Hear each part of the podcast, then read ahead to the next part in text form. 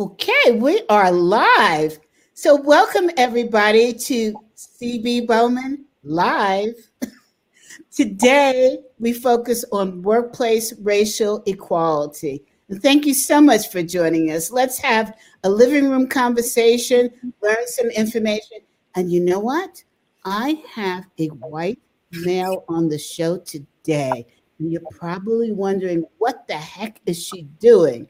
But wait till you hear his story. So I'm going to ask Ken to introduce himself. I wish his lighting was better because you could see his wonderful smile. So, Ken, introduce yourself. Tell us a little bit about yourself. Thank you, CB. Uh, it's it's great oh, to be here. Wait, wait, I forgot to mention you're a member of the Association of Corporate Executive Coaches and you're a master level coach. So now you can talk. Thank you very much. I might have I would have included that in uh, in my brief bio. Thank you, and it's it, it's great to be here as the whitest male coach uh, in America. Uh, so it's it's a it's a it's really an honor that you invited me here. Uh, Ken Giglio.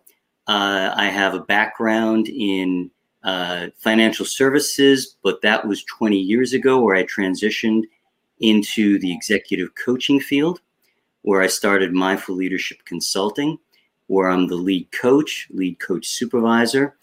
And, you know, as a personal practitioner, I focus on really helping to develop mindful leaders. These are leaders that are in touch with themselves, with others and with the system. So it's really what I call a tri lens mindful reflection model that is at the heart of our work. We have about 150 coaches around the world that do great work with organizations. And the work is in executive coaching, team coaching, group coaching. And also, um, more and more, the coaching is being integrated into the work with, yes, um, diversity and inclusion and belonging, or in some cultures, it's called diversity you know, uh, equality and inclusion. So these are areas that I have a lot of passion around. Even as you said, what's this white male coach doing here?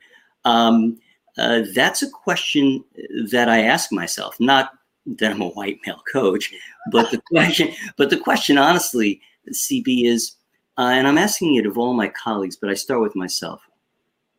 In this environment, in this world right now, what is my role? What am I to do to contribute to workplace racial equality or diversity or inclusion? Uh, and not to take that question lightly or to jump to any conclusions. Right? That's a little bit about me. I just started talking, uh, branching off there, but that's just a little bit about me. So let's let's start with mindfulness. Mm-hmm. And also, let's talk about coach supervision. And then let's talk about how that relates to the DNI mm-hmm. uh, issues that we're facing. And let's talk about some of your background and how it parallels, surprisingly, to the struggles for equality.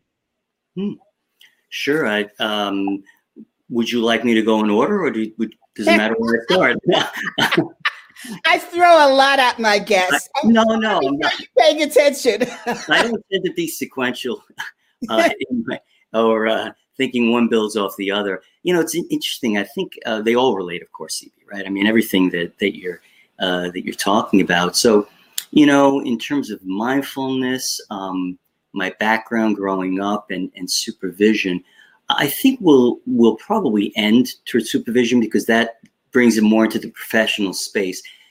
But one thing that is really important that I think um, I don't want to say levels the playing field. That's the wrong way to put it. It helps us to enter conversations when we're different.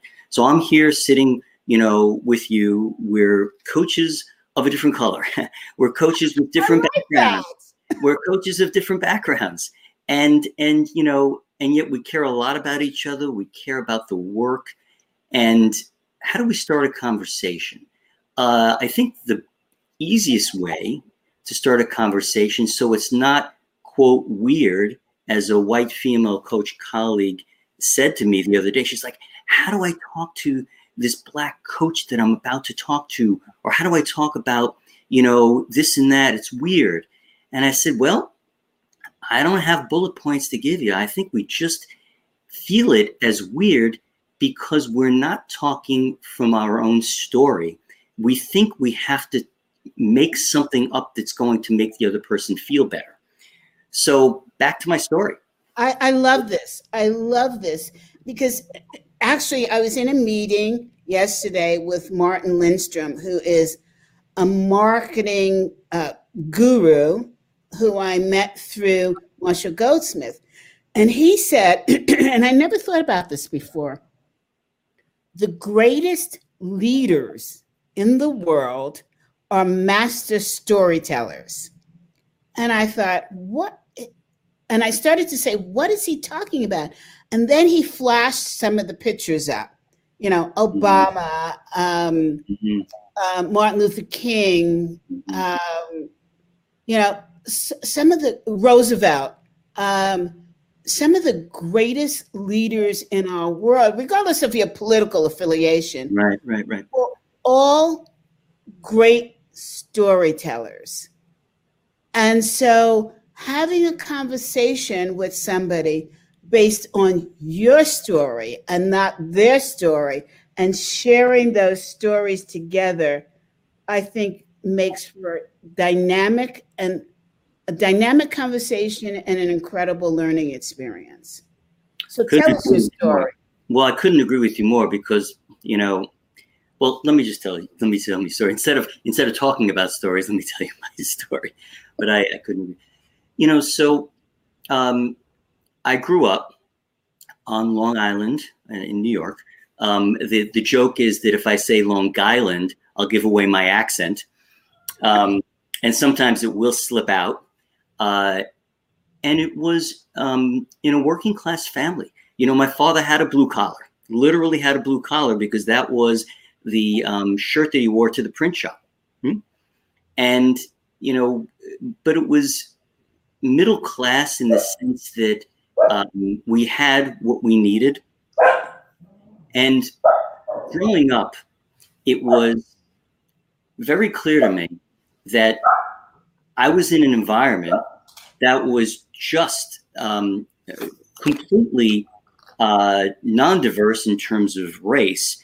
But the interesting thing about my community was that we, as um, a Catholic family, had a lot of Jewish neighbors, and it was that was diversity, which was really fascinating in terms of my school and the dynamics and the messaging that I was getting at that time. Because this is a time in the '60s when you know um, it was still really fresh in the minds of Jewish Americans what had gone on in World War II. So the, the Never Again movement and you know uh, really a lot of information about the horrors of the holocaust. That was all in, in, our schools. So we were really learning about that and taking that in. And it was also at the same time uh, you know growing up in the 60s um, um, uh, old enough to remember but not old enough to have gone to woodstock. So i was still too young to go to woodstock. Um, but i have friends who were a little bit older but i'm still a boomer it was also the time of Martin Luther King and Bobby Kennedy and all the tumult of that was happening there. Me being in my second grade class and looking up at the loudspeaker on the wall when Kennedy was shot, and then you know asking for prayers, and then hearing again from that voice coming through the speaker that he had died, and then you know watching my father and mother reacting in our kitchen on the TV to the rioting that happened after Martin Luther King was shot. And to see black faces on the TV, because I wasn't seeing them in my high school, I wasn't seeing them in my community. I didn't see any of them. It was it was lily white, you know, and to see the depictions of them on TV, how they were being talked about. But here's the interesting thing: you want to talk about stories we take in the stories also of our parents. So our stories are, in a sense, created for us in part when we're really young, right? They're kind of given to us too. Mm-hmm. But I'm already, you know, 13 years old or so. And my father said, and I'll never forget, he said, you know, and he was angry. He was angry at the injustice he was seeing that was being put upon Black Americans. And he said, if I come back in another life, I want to come back as a six foot five black man. And I was like, I just was trying to take it in, but it was clear it came from his anger because he knew that that would be somehow a powerful position. He sensed the disempowerment, how they were really being put upon, you know, um, beaten in the South. And it really left an impression on me that, that, you know, he was behind them, behind their cause, and that they were disempowered right? That was his image of strength of power of having some some say and that really left an impression on me. I was telling that recently to a, um, a colleague of mine and um, you know that's just part of my story uh, honestly. And growing up when i first started seeing um, people of color it was honestly in the sports field. You know it was that was what i saw as diversity. And um, and but the sense of equality, the sense that we're all the same, that we have the same, literally the same rights to our society. That was really embedded in me by my parents, and I really appreciated that, and especially my father. So that that was something that was there. What what might be confusing is he saw the injustices mm-hmm. of black men 6 mm-hmm. foot five. Why would he want to come back as a black man, six foot five? Oh, because because he he felt that that that was you're talking about a five foot six, you know, a Sicilian American. To him, that would be a position of power to take on the forces of oppression. I that see. was the image. That was the image. That was the image. It was. It was. It was a uh, really kind of a metaphor really, in a sense. It was a metaphor of what could possibly look. It doesn't matter. You could have an army back then. You could have an, had an army of very large black and white men, and the you know the National Guard was still going to be mowing you down with hoses. But that was really a metaphor for what he felt could possibly empower, possibly empower, um, you know, blacks back then. That's how I. That's how I took it in. That's how I took it in. It was. I, I just, you know, I was able to get it you know, back then and understand it.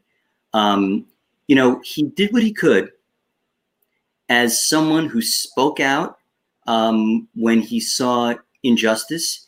He wrote about it. Um, he was a member of the Knights of Columbus. Wherever he was, he got, got a leadership role, and he would speak out and be a disruptor. Uh, he always spoke his mind when he saw things weren't fair. So that was really deeply embedded into, um, I feel, who I am, uh, because uh, I don't know what kind of a grade I would give myself, CB, compared to him in terms of speaking out. That's a tough one. At times, I feel I do.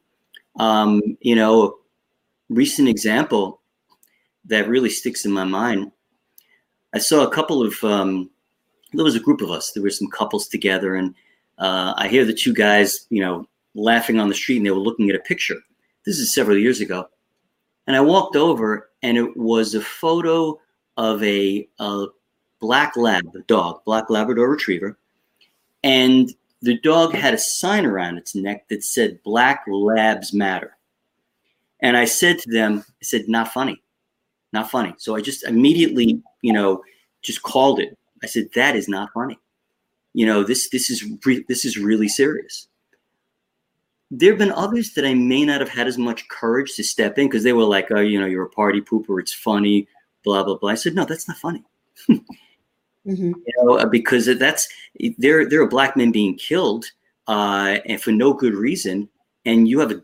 That's just, you know, yeah. It's about speaking up, uh, which I think is a tough thing. You go back to like say the workplace or other places where we're coming together, right, CB? Mm-hmm. Mm-hmm. So, what was the reaction when you spoke up to the kids? Um, Oh no, these were adults. These were adults. Ah, these were adults. This well, is this makes it worse. They're these are adults. So we were a bunch of you know there was a bunch of couples and the two men were off looking at a photo on a phone. No, these were adults. These were my peers. This is in a social situation. Um, they they did not show any remorse. They basically kind of pushed on me like I was a party pooper and and don't take it so seriously. Uh, you know, blah blah blah, that kind of thing. That was their reaction there was no there was no sense of um, the injustice that of it all, and that this is not a place for humor. So, you know, you bring up an interesting que- uh, scenario and question and statement of confronting people on their behavior. And whether it be confronting in a soft manner or hard manner what does it feel like on the other side? What does it feel like for you to confront people based upon your values and beliefs? It feels you know physically it's a it's a feeling that really comes from my core of uh, just right and wrong. It's it's almost like th- this is this is something that is literally inside of me, like it's just coming from below my diaphragm, like it, where it can't not come out of my mouth.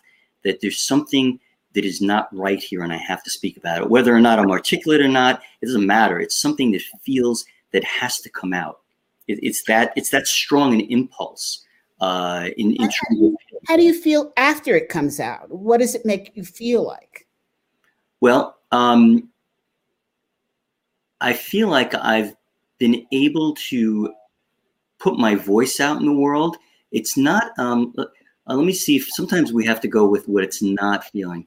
Um, it feels a bit like I took a risk, and there's a little bit of concern as to how it's going to land, but but it's overwhelmed by the feeling of this is this is right, right? But there's some nervousness, some anxiety after I put it out there because it's a social situation.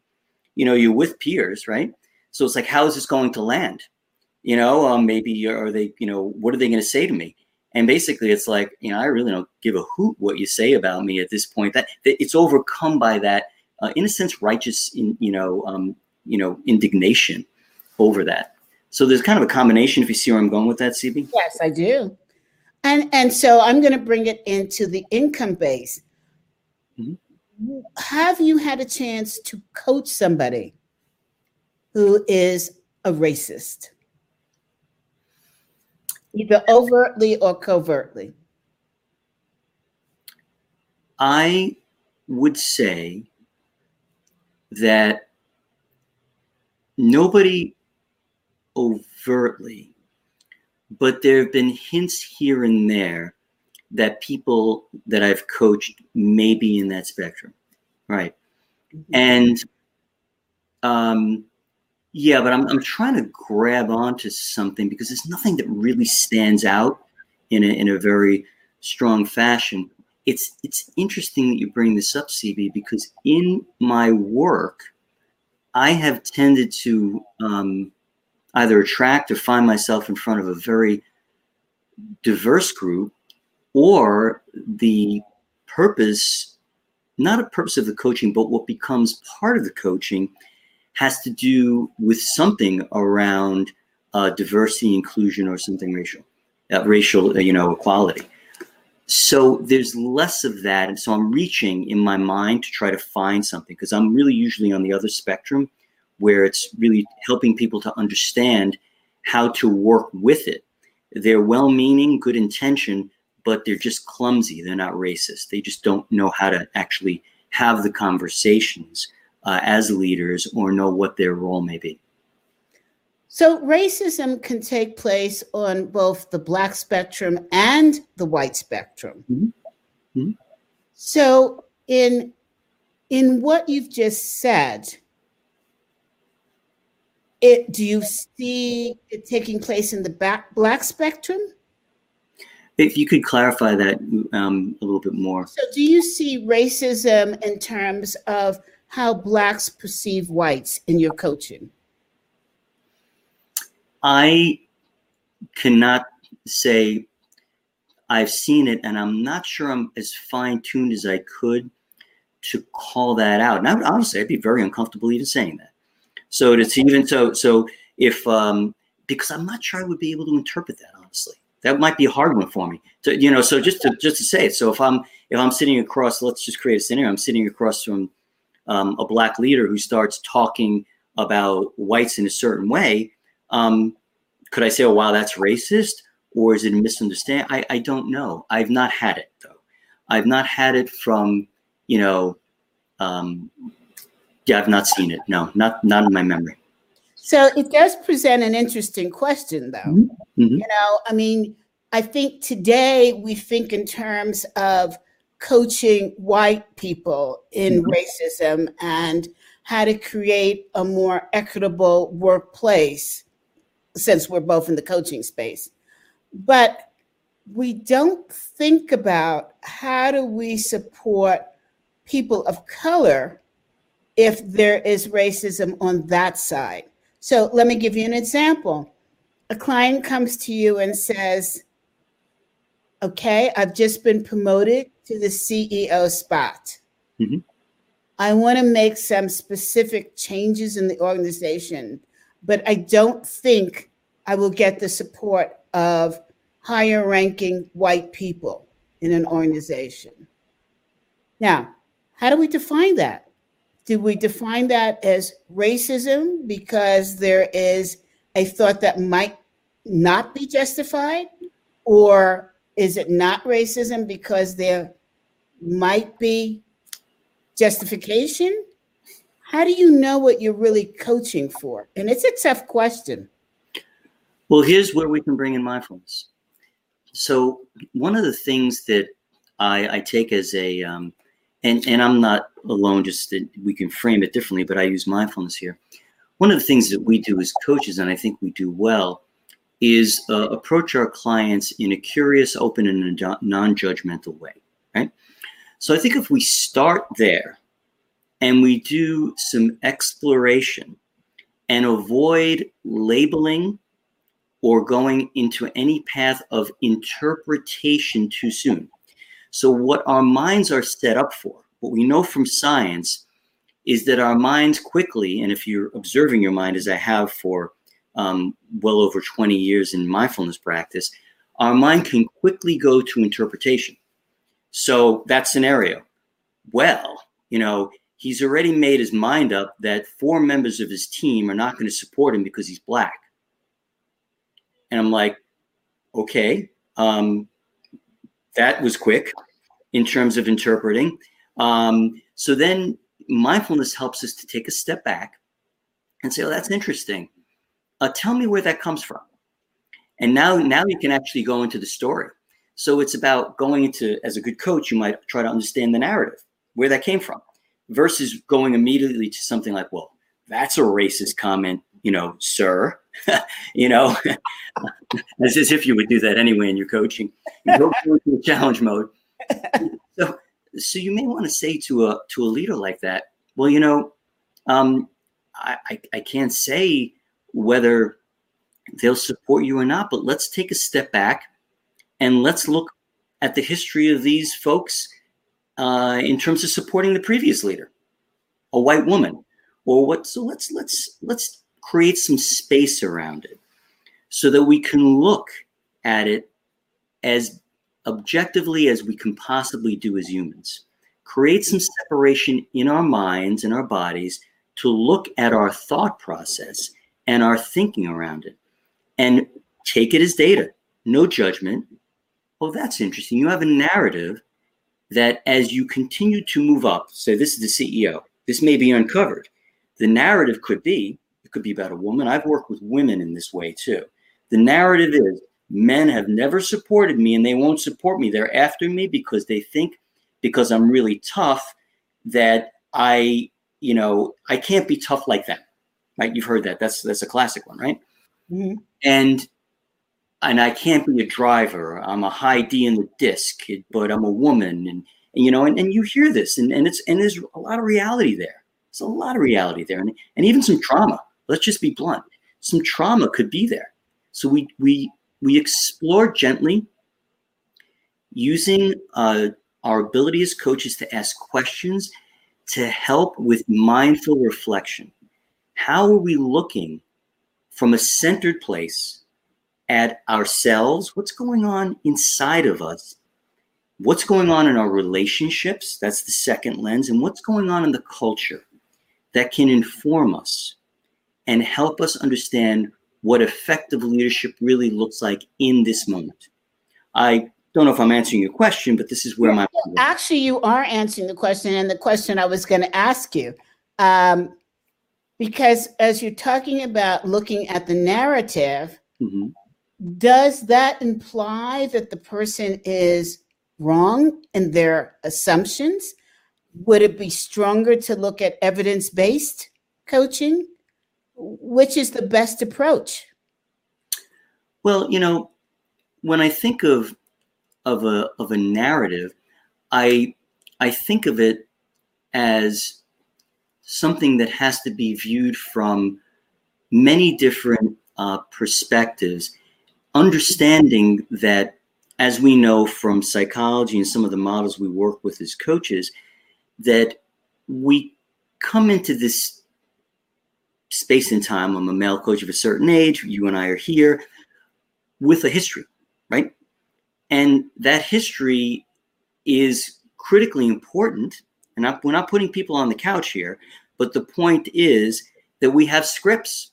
We have scripts that were given to us by our parents, by our society, by the people around us that we carry forward and then we build off of in terms of assumptions.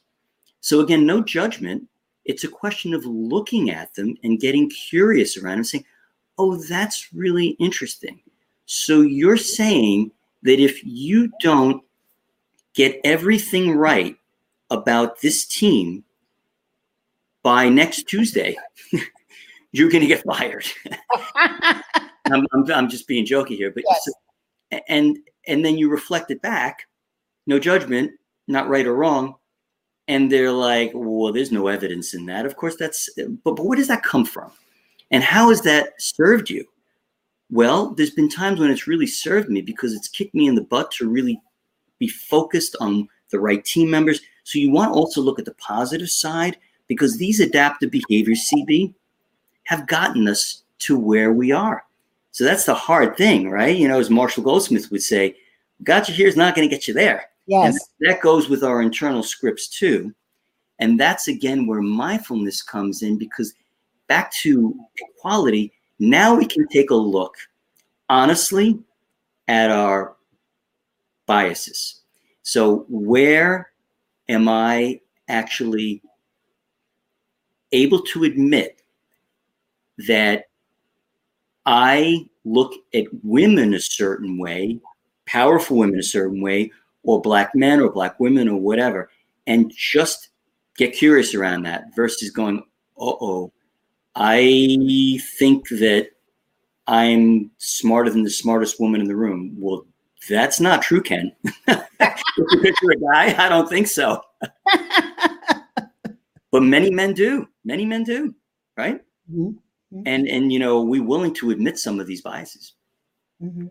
So, what since Floyd, what are you seeing are the top three coaching themes that came from this? If you're not seeing more exposure uh, mm-hmm. regarding racism in the work that you're doing are you seeing any themes that are coming out of this? Yeah well to, to, to be clear i'm doing a lot of work in this space. Your question was very specific about am i seeing a racist client okay. so we have we we have a we have um, projects with several coaches involved working with senior teams in different organizations where the coaching is specifically around diversity and inclusion uh, or belonging. And here are some of the themes because we have them, we've been discussing them openly. I'm a white woman in the technology field that's already a bit on the edge. And I've never had a conversation with my team about any of these issues how do I have this conversation? How do I even step into this conversation? I it, it's it's it's the the client looks at you as if like if I take one step forward, either my head's going to explode or I'm going to step on a landmine because they just have don't have the experience. It's frightening, and and they're all so well intentioned. They they want to do the right thing. So where do we start? We start settling in with their story to, to settle them into what their story is. Where do they where have they felt included or in a sense of belonging in their lives? So we want to settle them in to understand their own experience versus, as we were talking before, projecting about others. You know, we got bullet points, we have training, CB, do this, don't do that, say this, don't say that. You know, so one theme is, as I said, how can I get past this? So this is connected to the first one. How can I get past the feeling in me, as one of my coach colleagues said, of this is weird? She came to me and said, I need a uh, a diverse coach bench, Ken. You're on the bench with your team. Uh, I feel really uncomfortable about this because I don't want it to be, and I used the word I said, you don't want a token black person on your team. Mm-hmm. Token, right? So it's tokenism, right? So let's just put a black person on a team or an Asian person on a team. It's like it's like those photos in the in uh, you know like a, a Pepsi or a Coke commercial. Let's get one of everything. Let's get mm-hmm. you know older white guy, young Asian woman. You know, I'm, I'm sorry, it, it's just it gets to be silly, but I know what they're trying to communicate, right? So so the conversation that I said, look, we're going to get on Zoom with my black coach colleague. And we're just going to have an honest conversation. And we're going to talk about the weirdness. So it's just stepping into these conversations with humility, curiosity, and honesty. That's the thing to do. So it's the theme. The theme is I don't know what I don't know. I don't know how to step into it. Um, it's a lot of fear and anxiety, CB.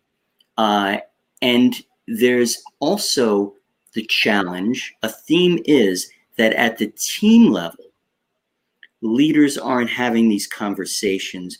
So, so a leadership team or a functional team needs to first maybe have a one-on-one conversation, but you know, have a conversation amongst themselves because these teams, especially top teams, all have their own teams and everyone's looking at them, as you know. They're all looking at the top teams. How are you modeling? You, you know, you got these things on the wall. We just had the newsletter come out. You know, Black Lives Matter. You're sending stuff out on your website. How are you showing up? What are you doing? Another theme is how are these teams actually having the conversations within the team? How are they modeling it as a team, aligning on, and it sounds so trite to use the word messaging. This is who we are at this point in time. This is how we're reacting to what's happening outside. This is our position as leaders, and this is who we are and who we want you to be for your people during these crucial times. And, and you can see I'm not using any specific language because each company has their own models and ways of approaching it. But everyone needs to be, everyone in this environment right now, CB, my view is everyone needs to stand up and be counted. And I'm not telling you where to stand up and how to be counted, but this is the time. Mm-hmm. Does that help in terms of answering? Yeah. So, so what you're saying basically is the common theme that you're seeing is communication, mm-hmm. honesty, and commitment to having mm-hmm. open conversations, open dialogue.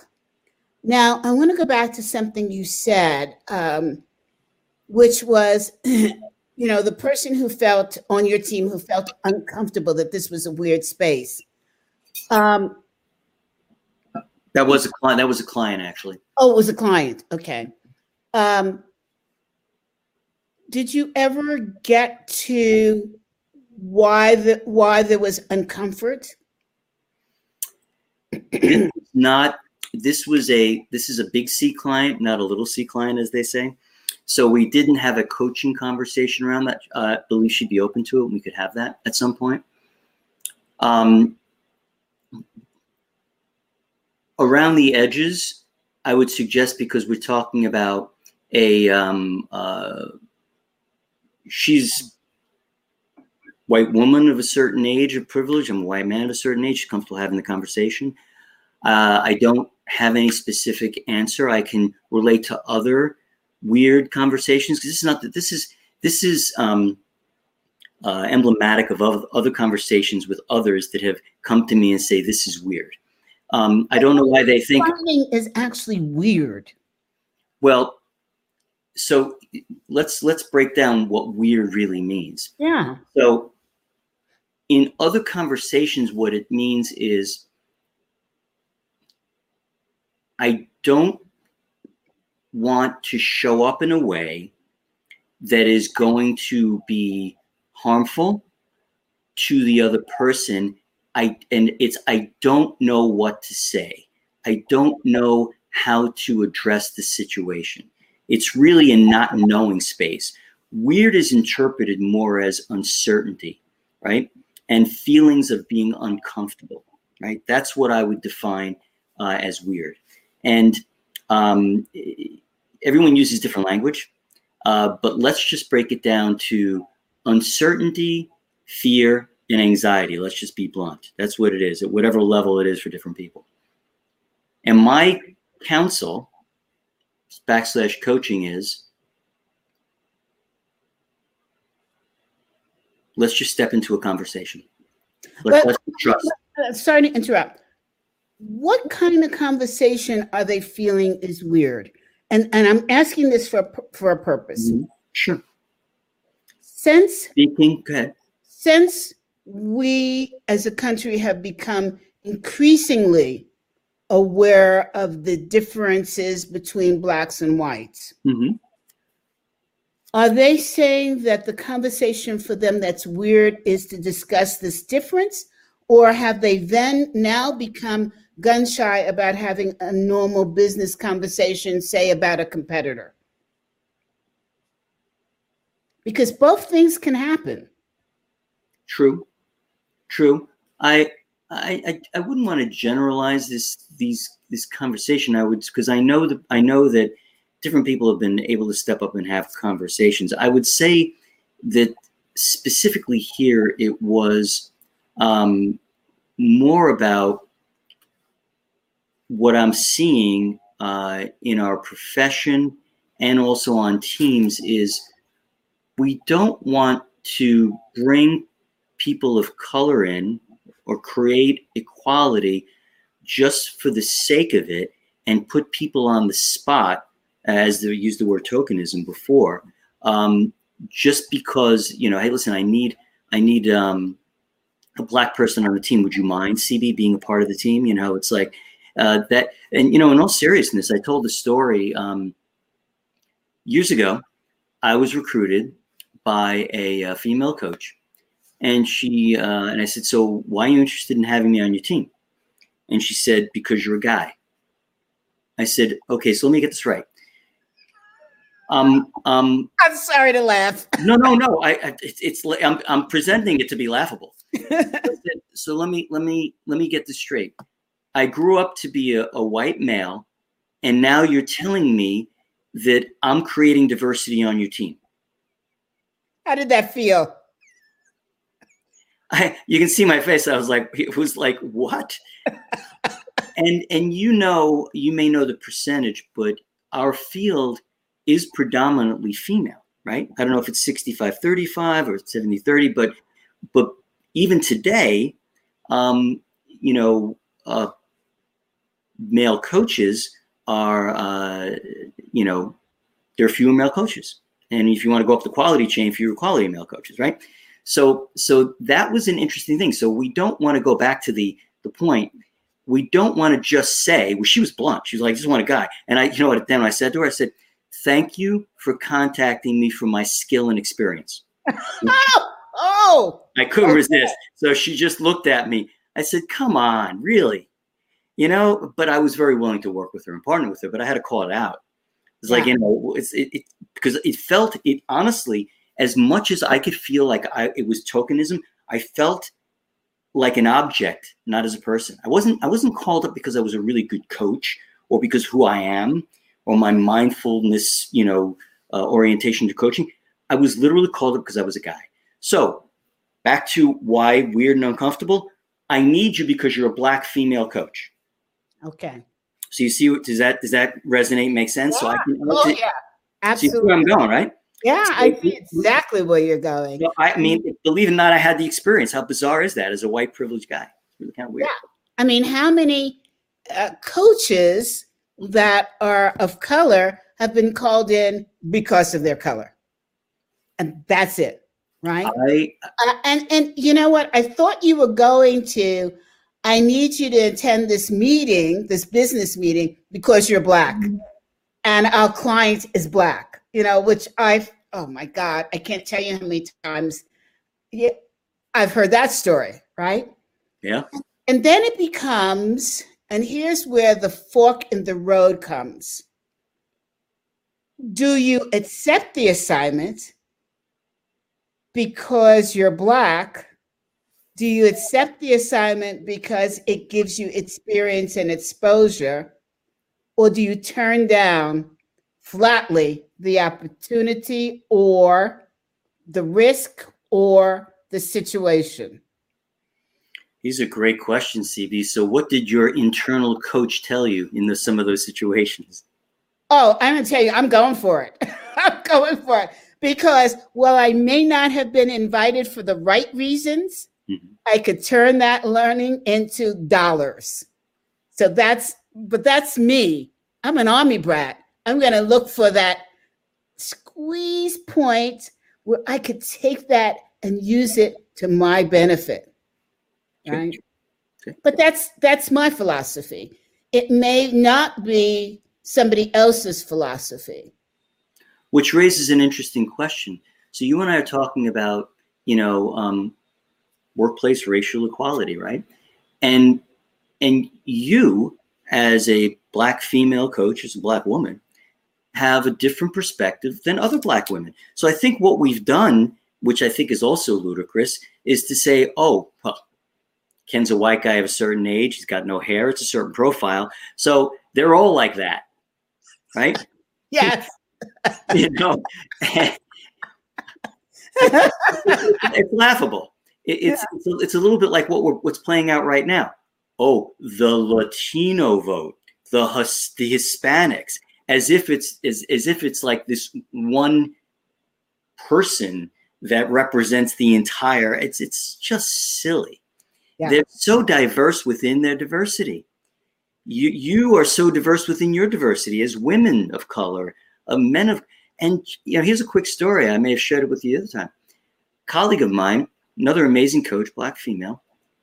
We're having a conversation about our backgrounds, and it turns out she grew up in a much more privileged background, white collar, professors, uh, business leader parents you know i've got a you know my blue collar so very different class you know you know so and within her family so she, so i said to her you know so tell me as a black woman what was it like going in business? You went to meetings what was it? She goes ken i never had a problem. I would walk into that meeting and i would just say my peace of mind i never thought about myself as a black woman or that i was different and she just went in i'm thinking to myself wow i mean really empowered and then she said you know but I talked to my brothers recently. And my brother's experience was really different than mine. Yes. And and and that became a really interesting conversation with her because they did not have the same avenue of walking into a room in their corporate careers or walking up the street and feeling safe. Their experience was very different as black men, black boys growing up. So we have to really be sensitive to the differences within these dynamics. I grew up at a lower class structure than she did. I had less opportunity in it. I got different messages. She got messages like, you go for it. I was I was saying to her, you know, honestly, at the same age, I wouldn't have felt as a white guy as confident as you going into a room and speaking to the board or the, the senior leadership team. I didn't have the confidence you had. How interesting is that? you would think, you know, yeah. So you think about the background, how we grew up, the messages we got, right? And I'll add one to that. Um, uh, black people from other countries, countries that are black countries, have a much more, a much stronger feeling of privilege than black Americans do. Hmm, say more about that. I, I've, i know a little bit about this, but tell, I'm curious. So, you know, in talking to one of my colleagues who's in the coaching space, uh, Dr. Mungezi from South Africa, when we talk about the difference between racism and apartheid, mm-hmm. um, he said, you know, in the United States, blacks are facing racism as a war zone, mm-hmm. whereas we didn't do that in South Africa. Now, I do remember there were issues around military, but but the over what he's talking about is the overall impression of the transition. Mm-hmm. And I said, "Why do you think that is?" And he said to me, "Well, blacks owned Africa. Whites came in as a guest, and so we have this feeling of I don't want to say discounted whites, mm-hmm. but." we have the strength of knowing that it was our land first, mm, mm. which means we have the privilege of this space, right? This geography is ours. Interesting. And I would imagine that their rich um, tribal culture history would really also create that uh, connection and community yeah. Uh, uh, I would I would suspect. I, I can't. Yeah. And uh, but even more ownership. Yeah. Yeah. Ownership, yep. Right. Yeah. Right. Uh, there is no question about who deserves. I'm here. That's it. Yeah. Yeah. Yeah. You know, it's. I think you raise a really important point, CB, that has been on my mind recently about this entire conversation. We tend to, with our programs, well meaning in corporations for diversity inclusion, with our coaching, with our models, um, try to get to the heart of things. And my concern is sometimes we oversimplify what is a very complex um, uh, history, which is different in different places. Yeah. Um, and, uh, you know, we have to, honestly, we have to complexify um, and separate out some of these components to then understand and integrate. For us to us, for me as a white man, uh, white boy growing up, to better understand through reading, through education, through conversations, what the experiences are that you had, which are different from my other black male or female colleagues, Asian, whoever, I've got a Native American on my team. You know, so I'm really interested in, in, in the indigenous cultures here. I've got a, a lot of interesting commitment to creating a very um, uh, appropriately broad palette for our team so we can paint all the different things we need to paint from that palette in terms of coaches and diversity. And um, yeah, we need we need to be we need to really be curious and not just go down one channel and say this is what it is, and I've got an answer to this quote problem. Well, I think this is really important because as you look across corporate America, and I, I have no statistics to back this up. This is my gut telling me that most people of color, Black specifically, that have risen to the top mm-hmm. are probably not going to be Black Americans. I'm going to go out on a limb to say it's probably going to be African Americans, Blacks from other countries who have this sense of privilege and ownership and have been accepted by their white colleagues in a different way than Black Americans because the rationale, the excuses, but they're from Africa. And so it's okay, right? Mm-hmm. And I, I think that's an unconscious thing that's going on. I don't think conscious. It's the same thing like when you hear, as an American, if you hear a British accent, you think, ooh, there's the queen there's you know the king it's the upper level the upper echelon right uh, I, I, got i got over that a long time ago I have enough British colleagues that I'm. been there, done that. I used to think it was really interesting. I'm more interested. I'm more interested right now in Italian and French accents. but, you know, you bring up because as Americans, we are drawn to these foreign accents, right? Yeah, but who's drawn to our accents? Come on. Well, but my point being is yes. that you know we seem to be more supportive of foreign people in many cases than we are of our own people. You know, I I I don't see evidence of that, uh, uh, uh, but I understand where you're coming from uh, because I've seen and I've sat with um, very senior Black leaders in academic medical institution chairs of, of you know uh, specialty areas and um, and CEOs uh, in in organizations, and they've been both Black Americans and uh, yes, born in Africa. You know, well, well, time out. Black Americans. However, mm-hmm. what is their heritage? What is their story? Yeah. Now, um, uh, yeah. Yeah. I, I know a little. I, he, there's the complexities that you're talking about, I think, are what we have to really become aware of. So, back to my example of my colleague on the West Coast. So, certain Black Americans had the privilege of growing up in middle class or even more upper class.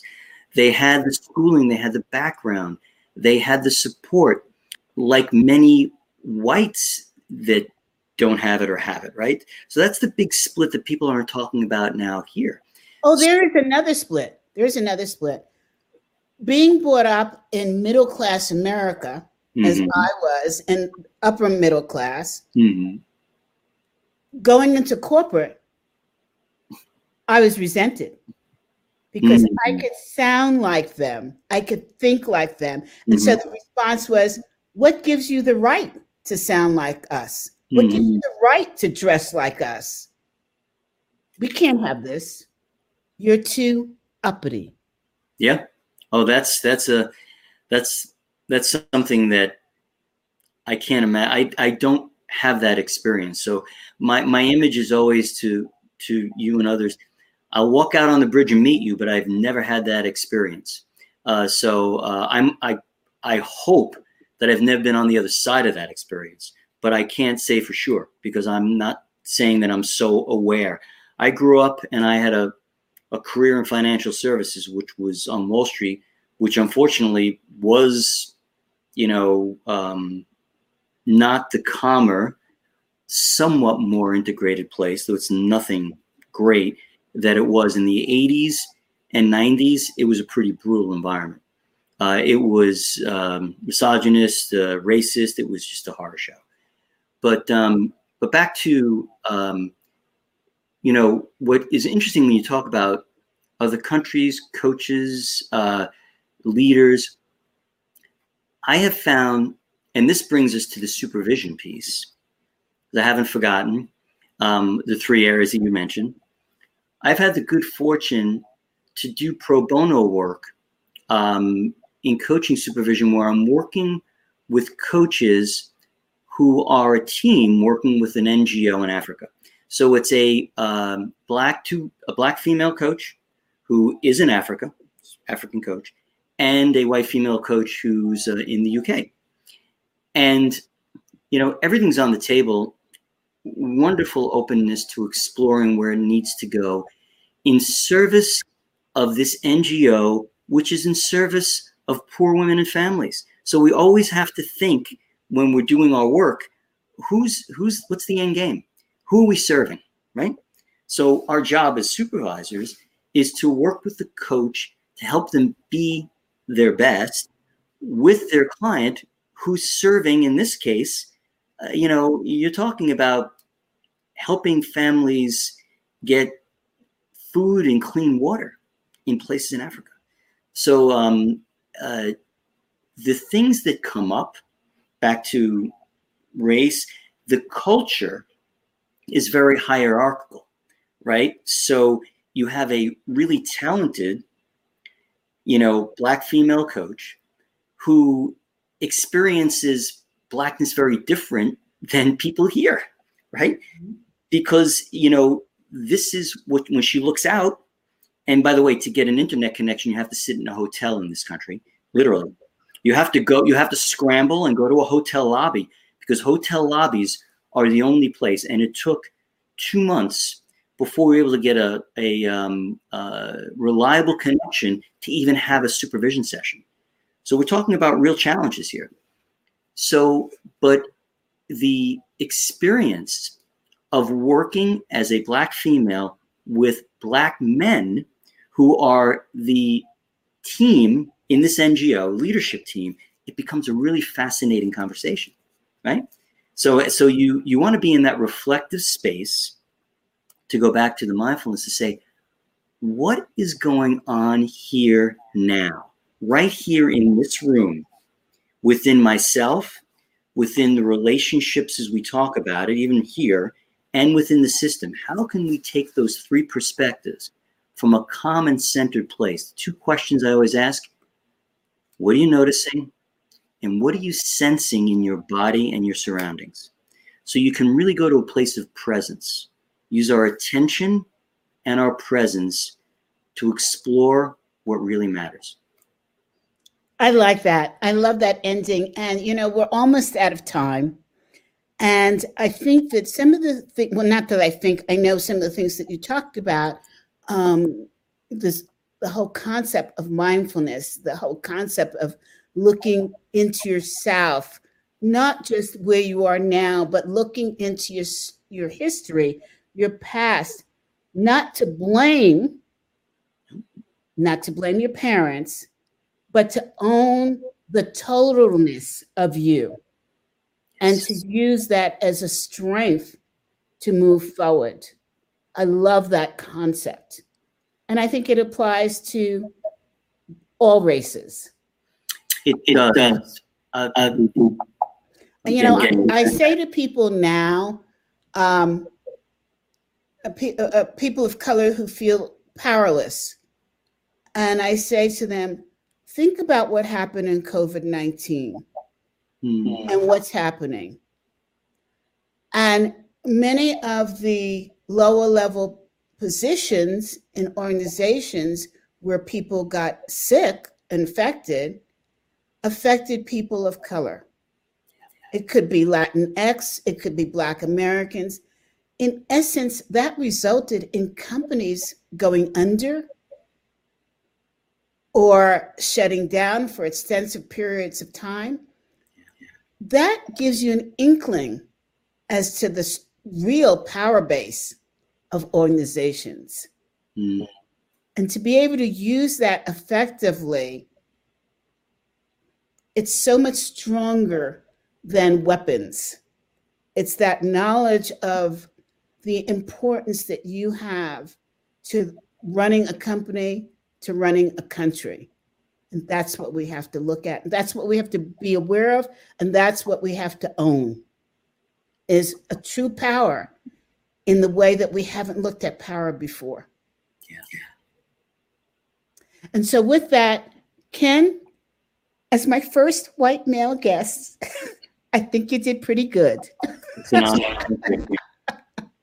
And so tell the organization how they could find, tell the organization, tell listeners how they can find out more about mindfulness in leadership and in our everyday life.